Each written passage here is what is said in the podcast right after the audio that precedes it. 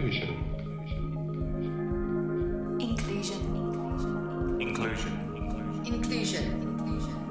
Inclusion. Inclusion Podcast by the Centre for Inclusive Leadership.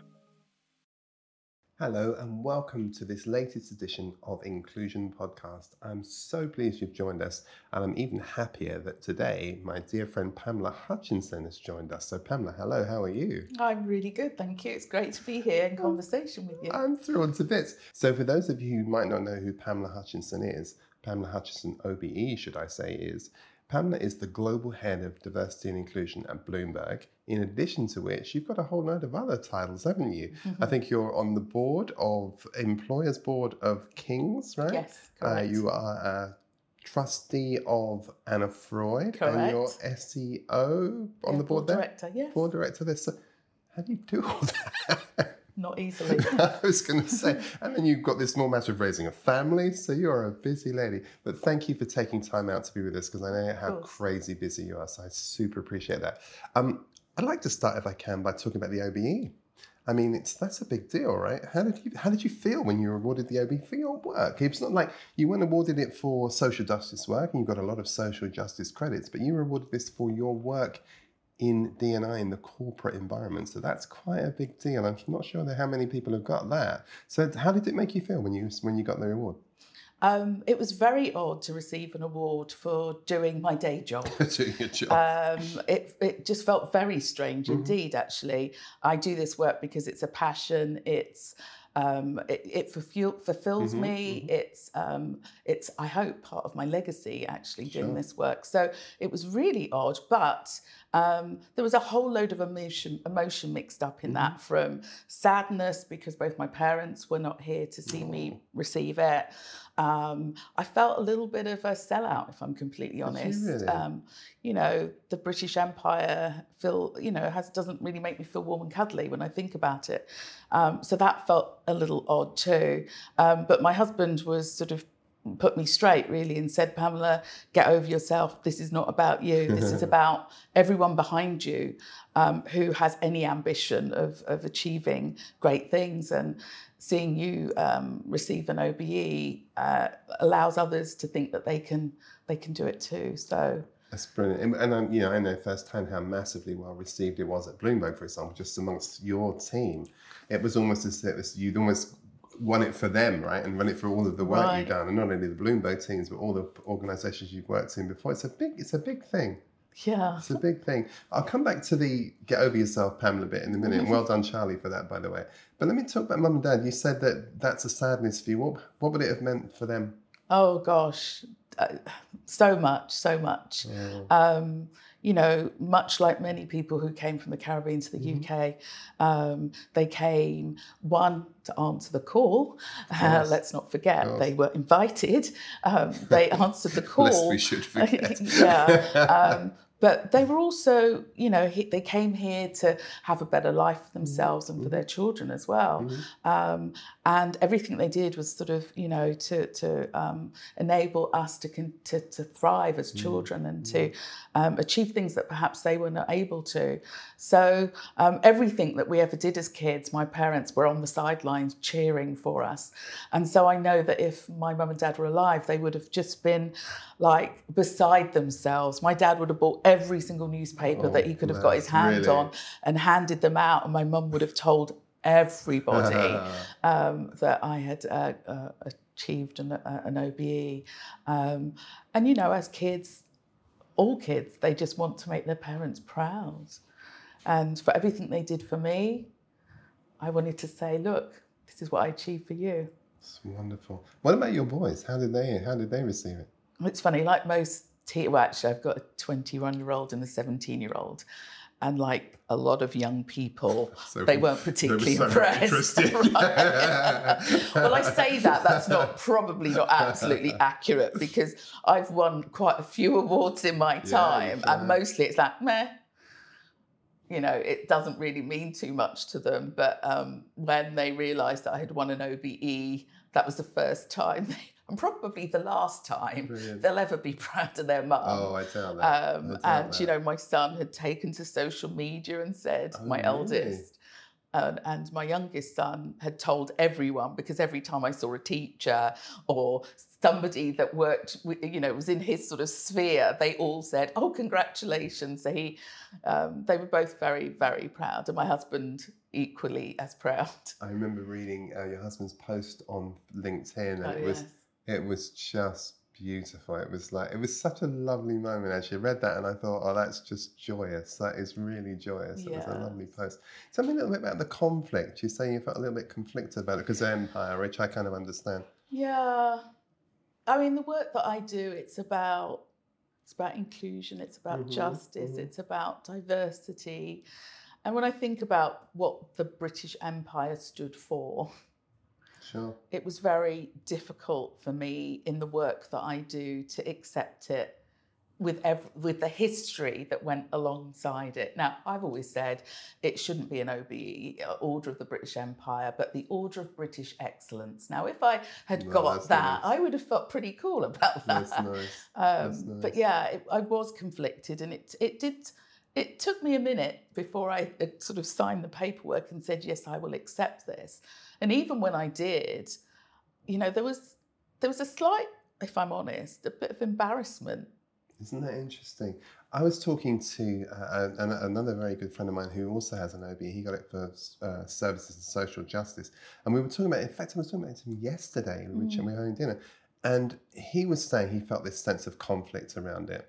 And he said to me, "Oh, what would you do if you were you?" He's, he he kind of raised the bar with me. He said, "What would you do if you were given a knighthood for your work?" Mm-hmm. and I went, "I'd accept it." So I said, "But I actually said no. Seriously, I could. I think for me there would be enough of a sense of deficit that I would go, oh, I feel validated because of this. I Right. said I'd have to own that, and I'd, I'd be really honest and have to own that. But I think the thing that I, would be a stronger drive for me would be that I know that would give me access and it would give me a different platform and a different uh, uh, op- opportunities to really talk about the things that matter to me. And I, I think that's given you a.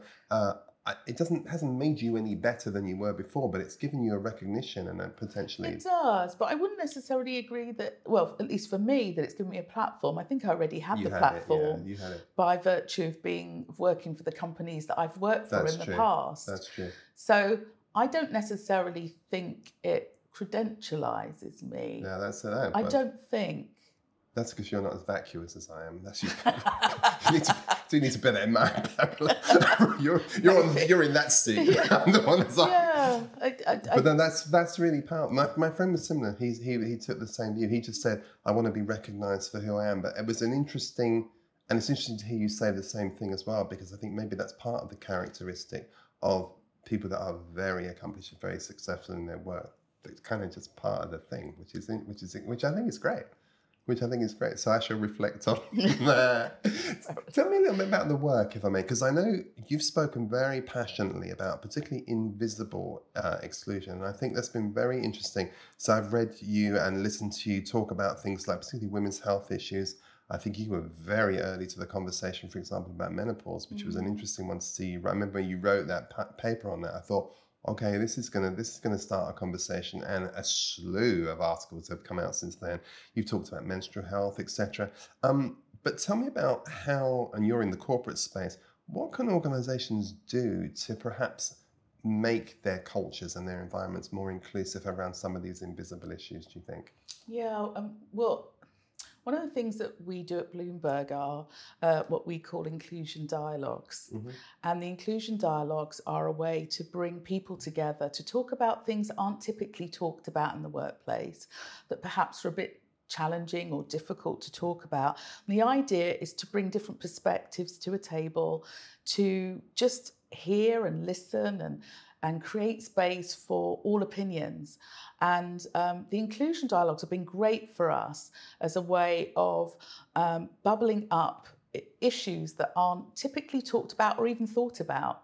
Um, and so, um, what I think is really important with creating a sense of inclusion is to allow all voices the space um, to, um, and, and this is particularly difficult now, I think, because of course, what we're seeing in the US is we're now seeing sort of a real clampdown on anti DE and I legislation in the US. You're talking about the Um, Edward, Blum, the, Yes. the, the Fair Access to Everything. Absolutely, with um, you know affirmative action in, in universities, and not to mention a number of different states, particularly in the south, now stopping, you know, uh, curtailing rights around DNI. Um, I was reading something just at the weekend about um, in Florida um, them actually clamping down on a psychology course because it talked about LGBTQ. I mean, it, so we're, we're starting to see this real clamping down on uh, on um, DE and I. Not just in the US though. We have our own version of that in the do. UK. Although, do. in fairness, we haven't got any legislation in place yet. But you know, this space. Mm-hmm. yeah. So we're seeing this happening all around the world, and this this sense of there's a um, there is one perspective, and you can't have a, a you know you can't have a different perspective, Mm-hmm, and that's what's happened with this kind of notion of anti wokeism. yeah, Um, and that frustrates me because I always think to myself, it's not wokery, is it? It's about being awake. It's about being awake to what real issues are for people, and it frustrates me that language. I agree, but I think we're in danger in the D&I space, DE&I space, of silencing voice, certain voices.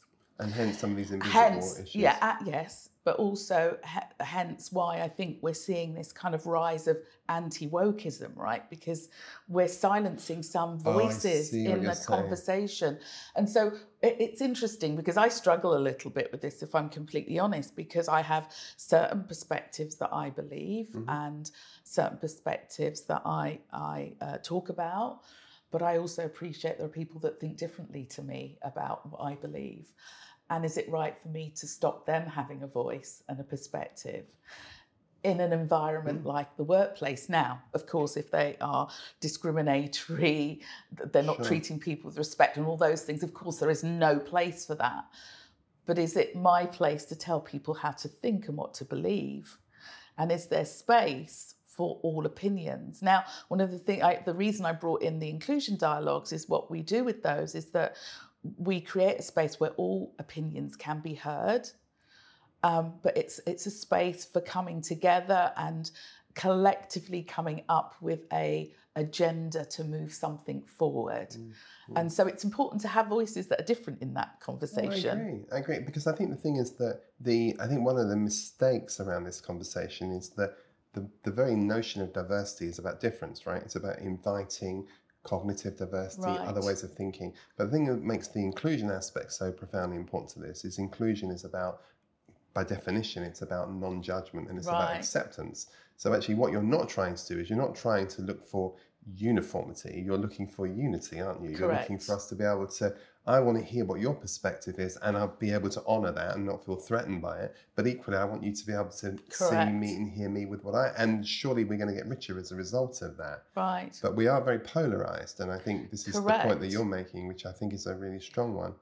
If I was to just take you back to these, I'm just curious about these invisible um, exclusions because I think they're really interesting, and I'm curious to know, for example, something like particularly in the professional world where the gender agenda has been such a strong one.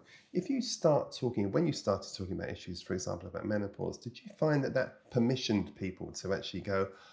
Oh my goodness, I can talk about this. Or did, what, is, what what happened as a result of that? Yeah, absolutely. Um, um, particularly on menopause, which I've written about, um, what I was finding is you would hear pockets of women talking about menopause in the organisation, sort of behind closed doors Yeah, and in secret. imagine. I can and it that. wasn't something, you know, something that we spoke openly about. And um, I heard enough people talking about it to think, come on, Pamela, you're the head of DNI. Like, if you Speak can't talk about your own experience of Yeah, menopause, yeah, yeah. then you know you're not really being authentic to who you are. Wow. Uh, and so I, I started having conversations, and then it's funny once you start having conversations, people start coming out the woodwork. To your point, you permission them to to be able to, to to speak openly, and um, and as we started kind of coming together in numbers, um, then you know we felt strong enough as a, as a group to be able to have that conversation with the wider um, wider uh, organization which we did and you know it's it was still I, I remember when i wrote the blog that went onto linkedin um, i had uh, a, a group of my girlfriends said to me, "Don't be crazy now. Oh, seriously? Don't put that out there. Everyone thinks that you've got it together. Don't give men Wow. another reason to think that women aren't good enough or shouldn't be in senior roles. So I had that kind of group of people saying that. And then on the other side, I had another group of people saying, you're exactly, if you talk about it, you'll open the door for others. And importantly, a lot of my black friends were saying, we don't ever hear black women talk about this. And it's important for you to be So able to be visible to black women. All the conversations I'd ever spoken or heard or uh, seen written about were by white women. And so I just, and then of course, it's, as was what usually happens with me, is my husband sort of says, "Get over yourself." this is Charlie's role in life, it's his it? role in life. Get over yourself and do it. And I and so I did. I I, I did the, the and and you know you build it and they will come and, They and everyone will. really did and and then you start to normalize it once you start to normalize it then you invite others men into the conversation and, and and it's just taken off and i think the same is true for many of the things that i talk about that are about in- being invisible whether it's neurodiversity mm-hmm. i have a child who has neurodiversity who's neurodiverse again uh, sometimes these are invisible but if you talk about it um, you cr- you permission others to step forward and then you create an environment where other people can participate and learn become aware engage and then, then it lifts off I think that's really helpful for me because I think this is what I mean about position and using your permission, your position. Because for me, um, something like what you just described is essentially you opening a door for the conversation, but you've put your own story in there, which wedges the door open, right? So that door now can't be closed because you've wedged it open. Uh, and two things I was wanted just to check on because I you said two things that are particularly interesting to me there. One, you talked about the idea of, come on, Pamela, I'm the global head of DNI. If I can't be authentic about this, who can? How much responsibility do you feel as the global head of DNI and so visible to be authentic about your stuff? hugely Do you? Do yeah you? We can't go out preaching about being authentic if we're not I hear you. I mean, I it, it took a while I though, I'll you. be honest. You know, sometimes I think there's way too much of me out there. And that makes me uncomfortable. it? Oh, yes, it does make me uncomfortable. But I also recognize that I have a responsibility as the global head of Mm, DNI to open and wedge that door for others. It's really nice. and um, and yeah, and, and so I, I do it. I, I mean, obviously, I don't tell everybody everything, but I do share a lot of who I am. And I think that's important because people connect with that. I remember writing something um, during uh, Disability Month about my son and, and what it's like to be a parent of a child with neuro, who, who, who is Mm, I read that. I read that too. And um, I can't tell you how many, I mean, actually, more than the number of responses I got for the menopause um, blog, just from all over the world saying thank you for, for sharing that. Thank you for, like, you know, being honest about how difficult that is, but also thank you for being optimistic. It's beautiful. I, I love it. I really love it. The other thing I just wanted to ask you about, um, perhaps I'm asking a question or maybe a statement saying whether- whether or not this is fair or, or not. You talked earlier about, about the gender diversity and you were talking about black women and commissioning black women. Is it a fair assessment to say that gender diversity has essentially been about the advancement of white women as opposed to the advancement of black women?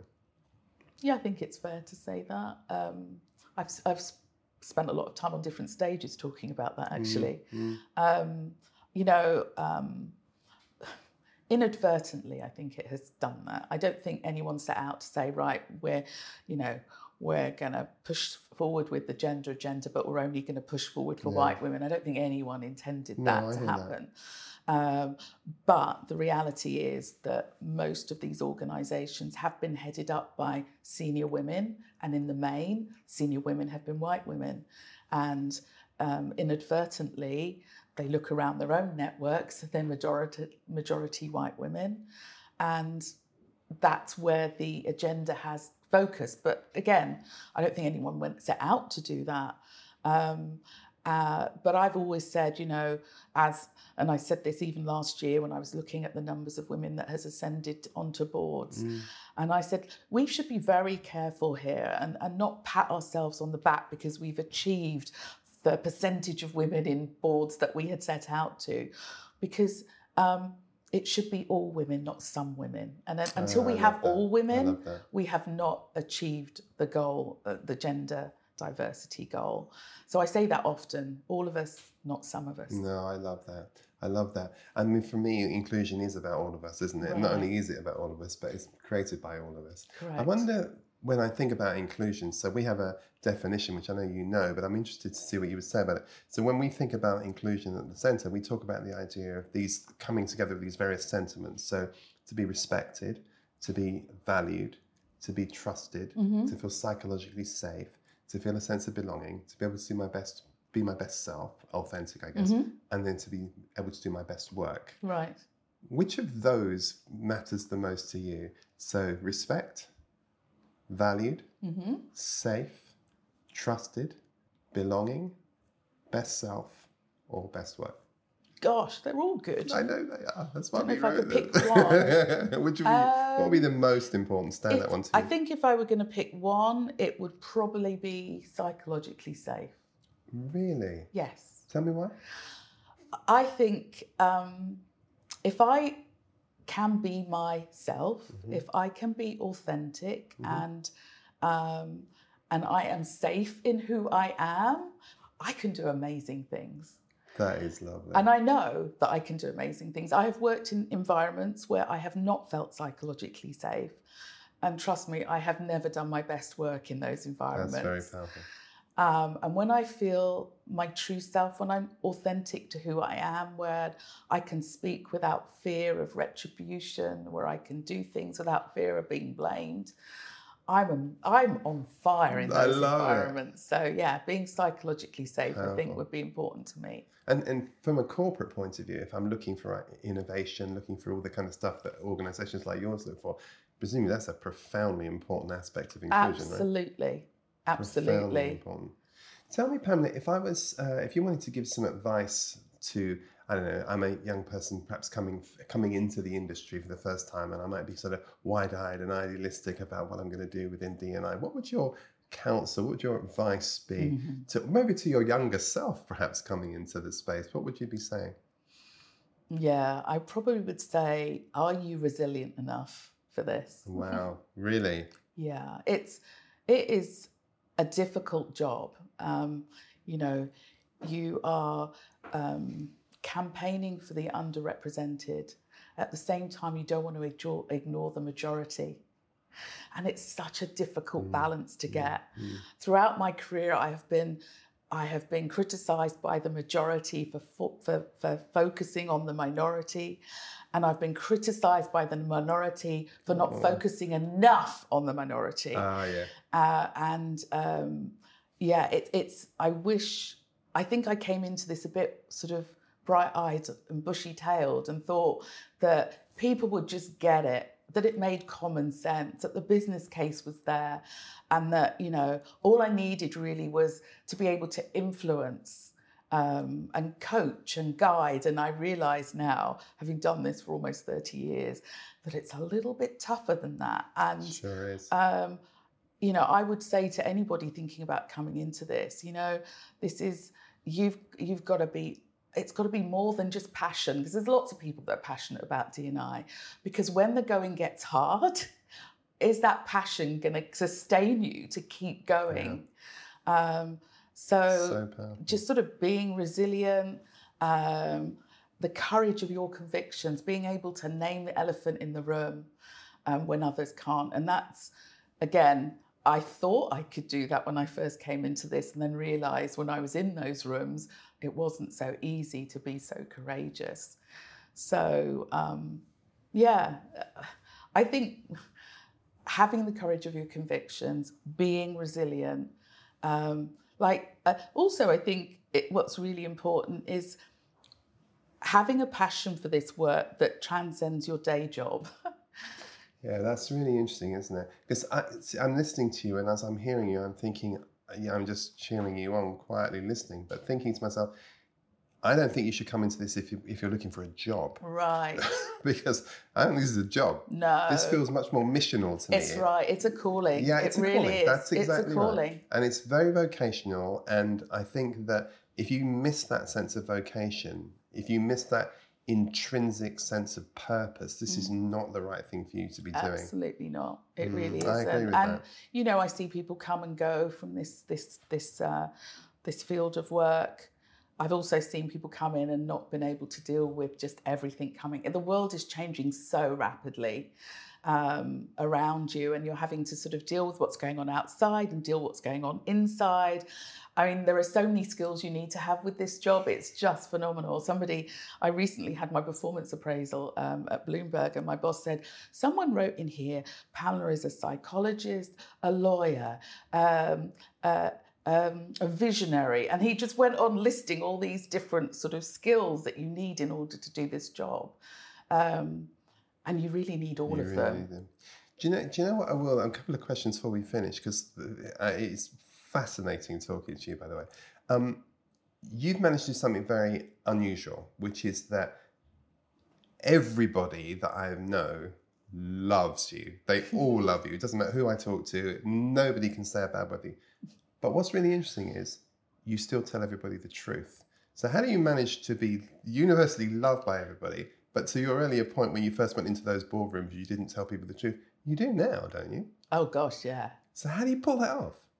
Um, I think sometimes age helps, if I'm completely honest. um, uh, as I've got older, I've probably cared less about what people think of me when I walk into rooms.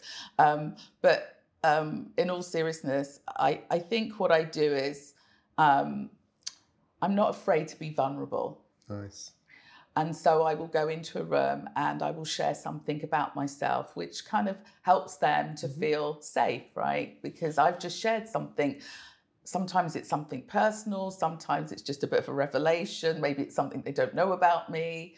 Um, and I think sort of uh, bringing the temperature down in the room.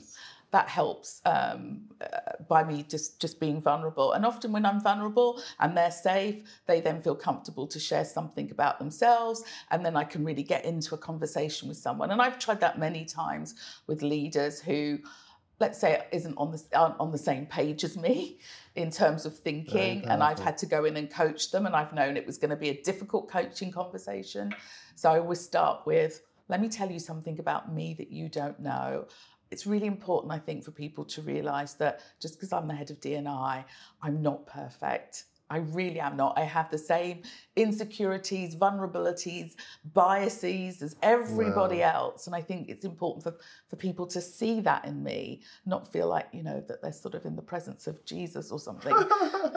but you know what? That's an important thing to say, though, because I think we do, and you could easily sort of set an impossible standard for people to reach up to, right? But actually, by being human and being vulnerable, then what is beautiful about that is you suddenly create the environment where we can actually have a conversation where we say, okay, masks off. right, correct. And then we can have a real conversation. Right, absolutely. I love that. Very helpful. And that's very interesting because I mean that's good advice for practitioners as well because I think there's a lot of um, and there'll be a lot of DNI practitioners that are watching this uh, podcast and be thinking to myself, you know, they're, they're butting themselves up against walls. They're not necessarily getting the hearing. They're not necessarily at the top tables. Um, but actually, that advice I think is really, really, really helpful. And I, I like the idea of the safety bit. And I, you are a massive empath, right? That shows up everywhere you go. And I think there's something for me, as I observe, and I've observed lots of people in your role, um, I think there is something about that notion that actually people don't really care how much you know unless they know how much you care. Right, And right. you do lead with care, don't you? And because you lead, that's such a strong suit of yours um, that I kind of, even if I don't really want to hear what you've got to say, I'm going to listen because I'd be pretty stupid. Tell me finally about legacy. What's what would you like your your legacy and you when you when you finally decide, okay, I've done my time. what would you like your legacy to be? that I made a difference. And I don't care, it doesn't have to be for millions. Even if I made a difference for a handful of people, and that that's just making a difference. Made a difference. Well, I can certainly find out more than a handful of people you've made a difference to. I really, so. I really, I really can. I love what you said about when you feel safe. That was a beautiful moment when you talked about when you feel safe. You can do anything, and there's a real thing about that. I just wonder, and perhaps this would be a real encouragement for the folks that are just watching this podcast, that when you think about that, if you can remove self doubt, if you can just stand in that place of knowing who you are, be confident about who you are, nothing is impossible for us. Mm. And you know, when I have had the privilege of, of following Pamela's career for some time, and I you know know what she's done, what she's achieved, but I think that that note of just letting that self doubt go and knowing that everything is possible, it's amazing what you can achieve. Pamela Hutchinson, OBE, what a privilege it's been to have you with us today. So thank you so much for stopping by. We really appreciate it. Thank you. You're very welcome.